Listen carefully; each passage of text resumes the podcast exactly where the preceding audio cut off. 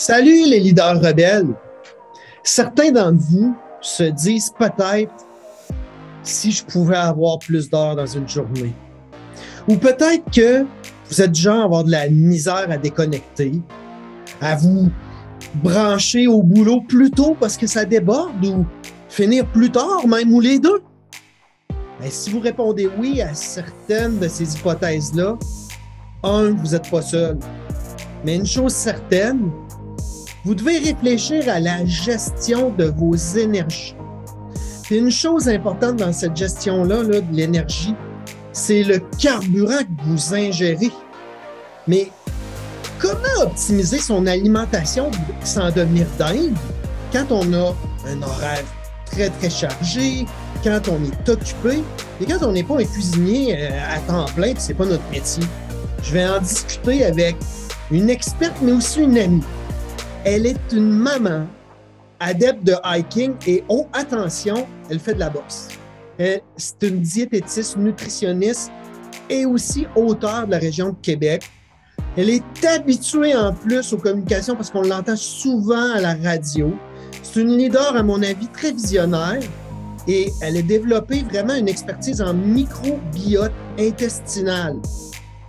Conférencière et auteure de best-sellers, elle est passionnée depuis toute petite par l'immensément grand pouvoir de l'infiniment petit. Vous êtes peut-être mêlés avec tout ça, mais elle se passionne pour un sujet en particulier, ce que j'appelle communément le numéro 2. D'ailleurs, les 3 de ses collaborateurs dernièrement, sans se parler, ont rentré son nom dans leur cellulaire étant comme Miss Pou ou Madame Caca, au lieu d'écrire son vrai nom. Ladies and gentlemen, let's get ready to rumble pour Andréanne Martin. Salut Andréanne, comment vas-tu? Salut! Oh, je vais bien. Et quelle énergie que cette présentation et cette introduction. Wow. Là, surtout quelqu'un qui va venir jaser d'énergie puis qui en plus fait de la boxe, là, je suis sur mes gardes. Je suis prêt à te renvoyer. Fait que, c'est difficile de savoir si tu as déjà vu un combat de boxe.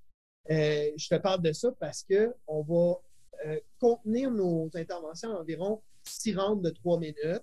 Fait qu'on va tourner aux alentours de 20 minutes. Puis si tu es d'accord, je lance tout de suite le round 1. C'est parti! Andréanne, la question va peut-être te paraître un peu stupide. Mais pourquoi c'est important pour un leader d'optimiser son alimentation? C'est loin d'être une question stupide parce que je l'ai tous les jours. Puis je suis vraiment contente qu'on commence par ça parce que pour moi, poser la question, c'est y répondre. Mais en même temps, les gens ne sont pas dans ma tête. Donc, je me suis dit, à chaque fois que je reçois cette question-là, je me dis, est-ce que je peux donner des exemples concrets qui vont faire comprendre à la personne qu'en tant que leader, le contenu de ton assiette, c'est la priorité, du moins l'une des priorités. Vous savez, je ne vous apprends rien en vous disant qu'on a des quotidiens très, très stressants. Donc, pour être capable de relaxer un peu, mais ça nous prend un neurotransmetteur anxiolytique. On l'appelle le GABA. Pour pouvoir relaxer aussi, on a besoin de magnésium qui va nous aider justement à mieux dormir, à relaxer tout le volet musculaire finalement dans notre corps. Ça va nous prendre aussi du focus. On a besoin d'être concentré, on a besoin d'être 100% présent à chaque minute de notre journée. Donc pour ça, ça prend une bonne répartition des macronutriments, des glucides, des protéines, des gras. Quand je parlais de neurotransmetteurs, donc de mélatonine pour bien dormir, de GABA pour se calmer les nerfs un peu, tout ça, en fait, c'est fabriqué à partir d'acides aminés qu'on trouve dans des protéines. On a besoin de vitamine B6, de vitamine D, de vitamine C. Tout ça, là, ça fait référence au contenu de l'assiette. Est-ce que je me trompe ou justement, le muscle qui a besoin le plus d'énergie dans notre corps, c'est notre cerveau? Bien, en fait, le cerveau, lui, c'est un peu comme le président. Puis le cerveau, il préside. Puis lui, pour présider, il a besoin de 50% du sucre qu'on va consommer dans une journée. Et 50%, là, c'est pas rien. Mais par contre, le cerveau, il est brillant. Il s'est offert un DG, puis pas n'importe lequel. Le DG, en fait, qu'il a, c'est l'intestin, le fameux deuxième cerveau.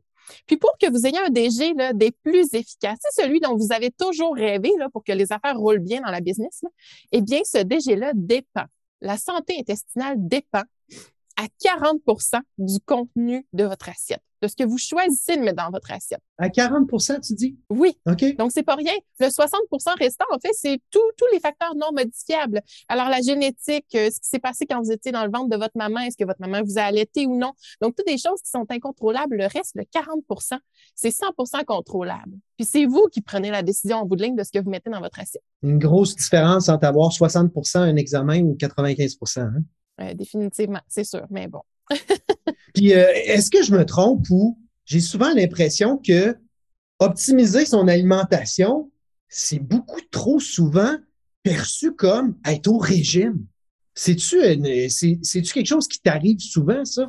Oh mon Dieu, oui. Puis c'est drôle qu'on ait cette association-là entre une nutritionniste et la perte de poids. Puis Christian, quand les gens sont prêts à perdre du poids, mais c'est même pas les nutritionnistes qui viennent voir. Ouais, ils vont voir des gourous. C'est ça, régime miracle et ainsi de suite. Donc, bref, c'était mon petit éditorial, mais oui, souvent, on a tendance à penser qu'on n'a pas besoin de nutritionniste parce qu'on n'a pas de poids à perdre. Non, non, non. Écoutez, j'ai fait 4 ans d'études, je me forme à toutes les années sur des sujets hautement spécifiques. Je ne fais pas tout ça pour simplement aider les gens à perdre du poids. Et là, je dis simplement avec des gros guillemets, là, parce que la perte de poids, c'est multifactoriel et ça peut être très complexe. Mais bref, on parle de poids, on parle de syndrome de l'intestin irritable, de maladies chroniques, diabète, cholestérol. On parle simplement d'énergie, de concentration, de prévention, de nutrition sportive, de SPM, de ménopause, de migraine. Écoute, la liste de raisons de consultation est tellement longue parce que ce que vous faites 3 fois par jour ou peut-être 6 fois par jour a un impact direct sur le fonctionnement de vos cellules. Alors, peu importe ce qui se passe, ou Christian, ne serait-ce qu'un mini changement alimentaire, la façon de l'intégrer à votre routine, la façon surtout de le maintenir à long terme, tout ça vient toucher nos connaissances et nos compétences. Ça m'amène au rondo. On a parlé, de la mauvaise conception que c'est associé parfois à la diète, au régime, mais dans la même veine, c'est quoi les objections les plus fréquentes, à optimiser son alimentation? Je ne sais pas si ce sont des objections ou bien des craintes. Les gens ont peur que ce soit trop compliqué ou bien ont peur de devoir se priver, ont peur aussi de devoir faire 3 repas pour un seul repas. On manque déjà beaucoup de temps, là. Donc, on a l'impression que le fait de s'engager comme ça, il y a une peur de l'engagement aussi, là, c'est-à-dire 50% de la job. En fait, il faut que tu donnes 100% dans ton 50% qui t'appartient en tant que client. L'autre 50%, mais c'est là où la nutritionniste, finalement, qui est dans le dossier. Maintenant, s'engager à 100% dans son 50%, ça nécessite quand même des efforts. Puis si moindrement, tu es performant, mais tu veux obtenir les résultats pour lesquels tu t'es engagé. Donc, ça aussi, c'est une notion qui fait peur en soi. Hey, je t'écoute, je m'excuse de te couper. Donc, une pro comme toi, justement, que c'est ton métier, tu connais les appréhensions des gens, justement, puis la théorie du changement.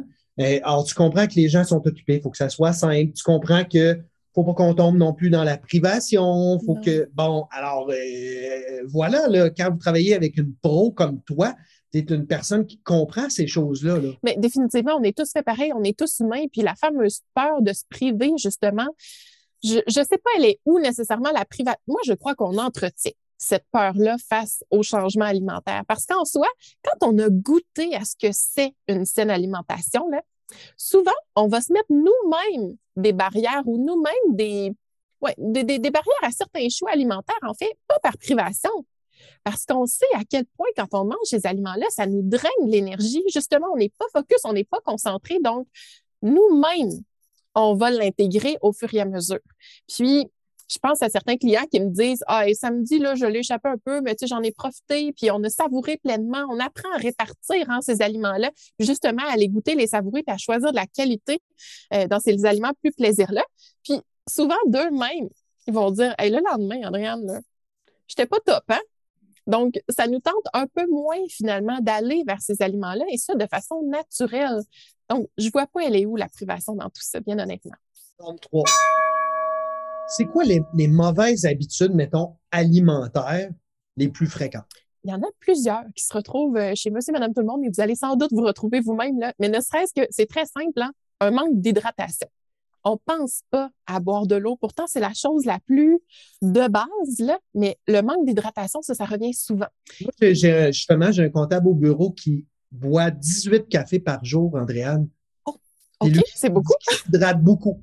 OK. Diplômes, c'est pour les écureuils. OK, d'accord. Mais non, il y a sûrement des choses qui fonctionnent plus ou moins bien chez lui. Aïe, aïe. Le gros repas le soir. Et ça, on voit encore ça beaucoup. Je ne sais pas si c'est quasiment génétique, là, mais beaucoup de viande le soir, extra calories. Puis ça, ça vient nuire directement à notre sommeil. Donc, tu sais, de mieux répartir l'énergie dans la journée, ça fait partie des choses qu'on travaille beaucoup. Puis, encore plus depuis la pandémie, on mange beaucoup devant nos écrans. On mange vite. Alors, le respect des signaux de faim et des signaux de satiété, là, ça fait partie de ce qu'on voit dans quasiment tout, je vais dire tous les dossiers, là, mais chez monsieur, madame, tout le monde, quand on dit « Est-ce que vous savez c'est quoi votre signal de faim? Est-ce que vous savez c'est quand le moment là, que vous devez arrêter de manger? La petite sonnette, est-ce que vous la reconnaissez? » Plus ou moins. Alors, ouais, c'est quand même assez impressionnant. Sinon, eh bien, il manque définitivement de légumes dans les assiettes. Et mettons là, une assiette parfaite, là. L'athlète en moi aurait tendance à dire la moitié de l'assiette, c'est légumes. Définitivement. Ouais, hein. Et quand on regarde les lunchs, quand on regarde autour, il n'y a jamais une demi-assiette de légumes ou bien vos 2 points en termes de volume de légumes. Là. Mettez-vous au défi là, dans les prochains jours de dire est-ce que j'ai mes 2 points de légumes, dîner, souper? Aïe, aïe, on a du travail à faire. Ouais. Comment rendre ça simple et efficace d'optimiser son alimentation? C'est quoi les points les plus triggered, disons? Le point clé, définitivement, la planification. Je ne t'apprends rien, Christian, en te disant que pour qu'une business fonctionne bien, ça nous prend un plan stratégique. Ouais. Il faut être capable, là, pour générer des résultats, générer des profits, pour faire une saine gestion des priorités, il faut planifier. Et il faut surtout intégrer chacun de nos objectifs un pas à la fois.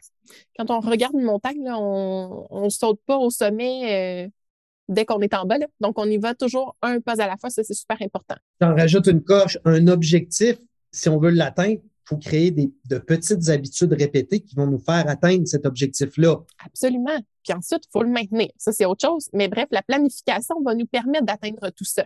Puis, oui, pour rendre le tout plus simple, plus efficace, mais aussi plus gourmand. Parce que d'entrée de jeu, tu as dit de quelle façon on peut bien s'alimenter, mais tu sais, sans se priver, sans que ce soit trop un casse-tête ou que ça occupe que ça crée une charge mentale là, en bout de ligne.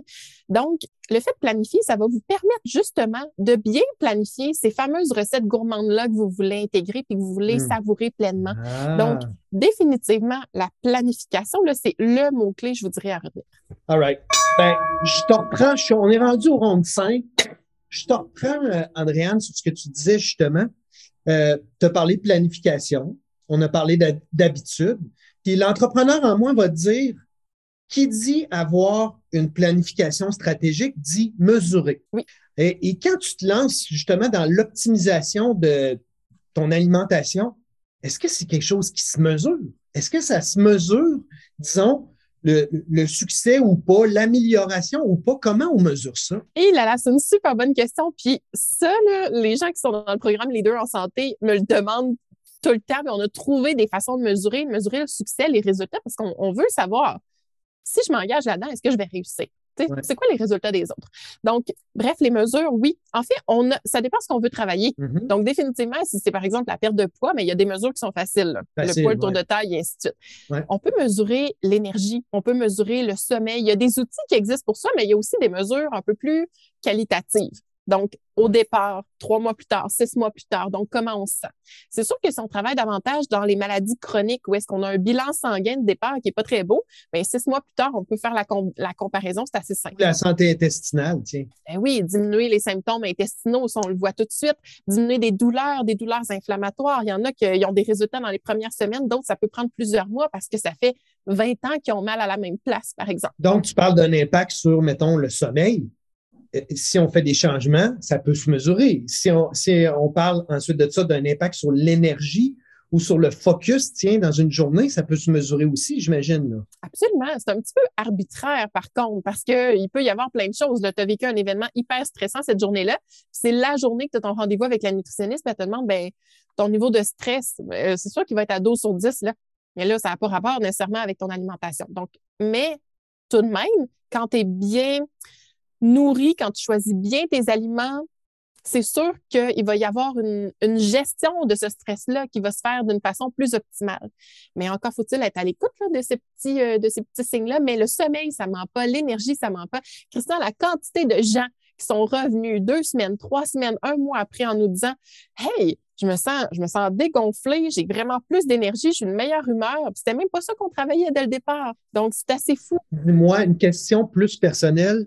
Moi, je suis un maniaque d'entraînement. Puis là, tu parles de planification.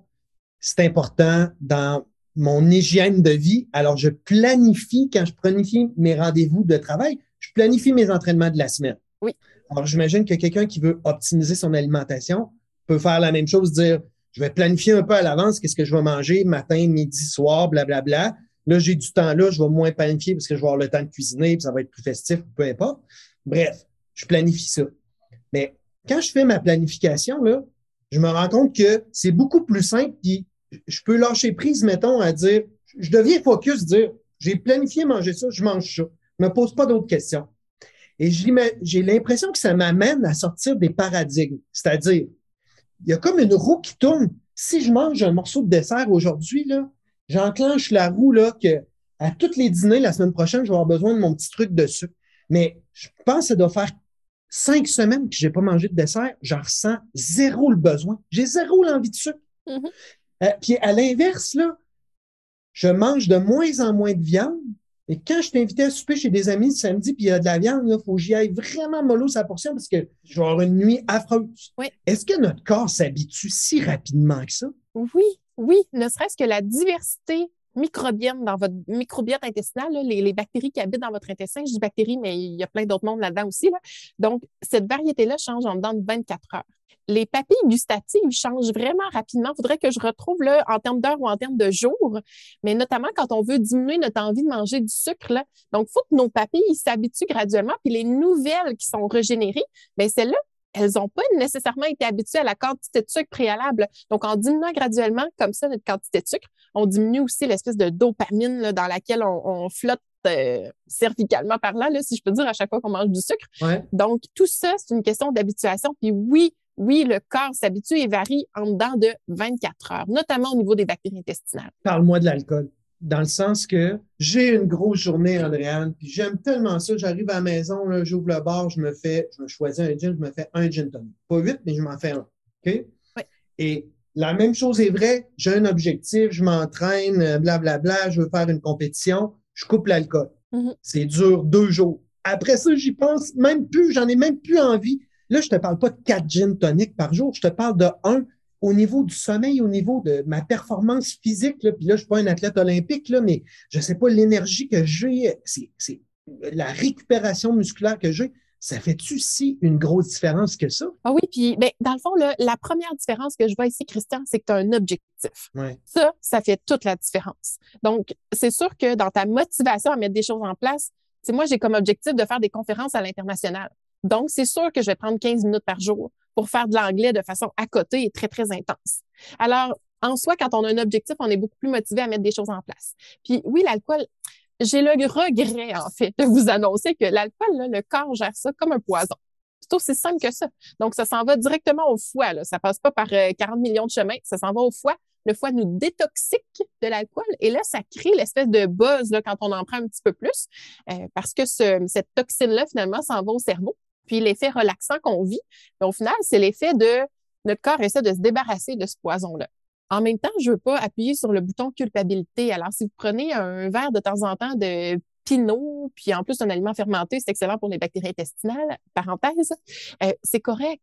La seule affaire, c'est que si vous vivez avec les effets négatifs de ça, bien, encore là, c'est une belle motivation à tout simplement en mettre moins. Ou le mettre le vendredi ou le samedi soir, par exemple, alors que le lendemain, bien, c'est plus relax, c'est la fin de semaine, puis on n'a pas besoin d'être concentré, on n'a pas besoin d'être performant à l'entraînement. Andréanne, c'est tellement intéressant tout ça. J'avoue humblement que j'ai toujours été intéressé par l'alimentation. Je suis déjà gagné d'avance à la cause. J'ai des coachs de boxe qui ont tout le temps comparer l'alimentation au carburant qu'on met dans une voiture. Tu l'as déjà entendu celle-là. J'ai été élevé là-dedans et j'ai tout le temps eu une certaine facilité. Et maintenant que j'ai des problématiques avec le sommeil, que je vieillis aussi, que durant la pandémie, j'ai peut-être pris un petit peu de poids, puis c'était pas grave. Puis que là, ben, je me retrouve à faire du sport puis à remonter sur un ring. Je suis moins rapide, je suis plus essoufflé, puis là, j'ai moins de fun. Et là, pour moi, là, c'était pas une question de perdre du poids pour mon body dans le miroir ou sur la plage. Le déclencheur, c'était mon fun quand je fais du sport parce que c'est prioritaire pour moi. C'est ce qui m'a amené à repenser mon alimentation. Et là, je me rends compte à quel point, comme dans toute cigare, être à côté, s'appuyer sur une professionnelle, ça magnifie, ça accélère, ça magnifie les résultats, ça accélère justement l'atteinte de ces résultats-là, ça les challenge, j'en reviens pas, c'est fou. Oui, mon Dieu, merci. Puis si je peux me permettre un petit ajout, moi j'étais déjà plus que convaincue parce que je suis tombée dans la potion magique là, finalement, mais moi en tant que maman, et ça m'a rentré dedans, là, entrepreneur, maman, là, je me suis dit, mon Dieu, mais je tiens à passer des moments avec mon garçon. Alors moi, à 4 heures, il faut que tout soit fermé.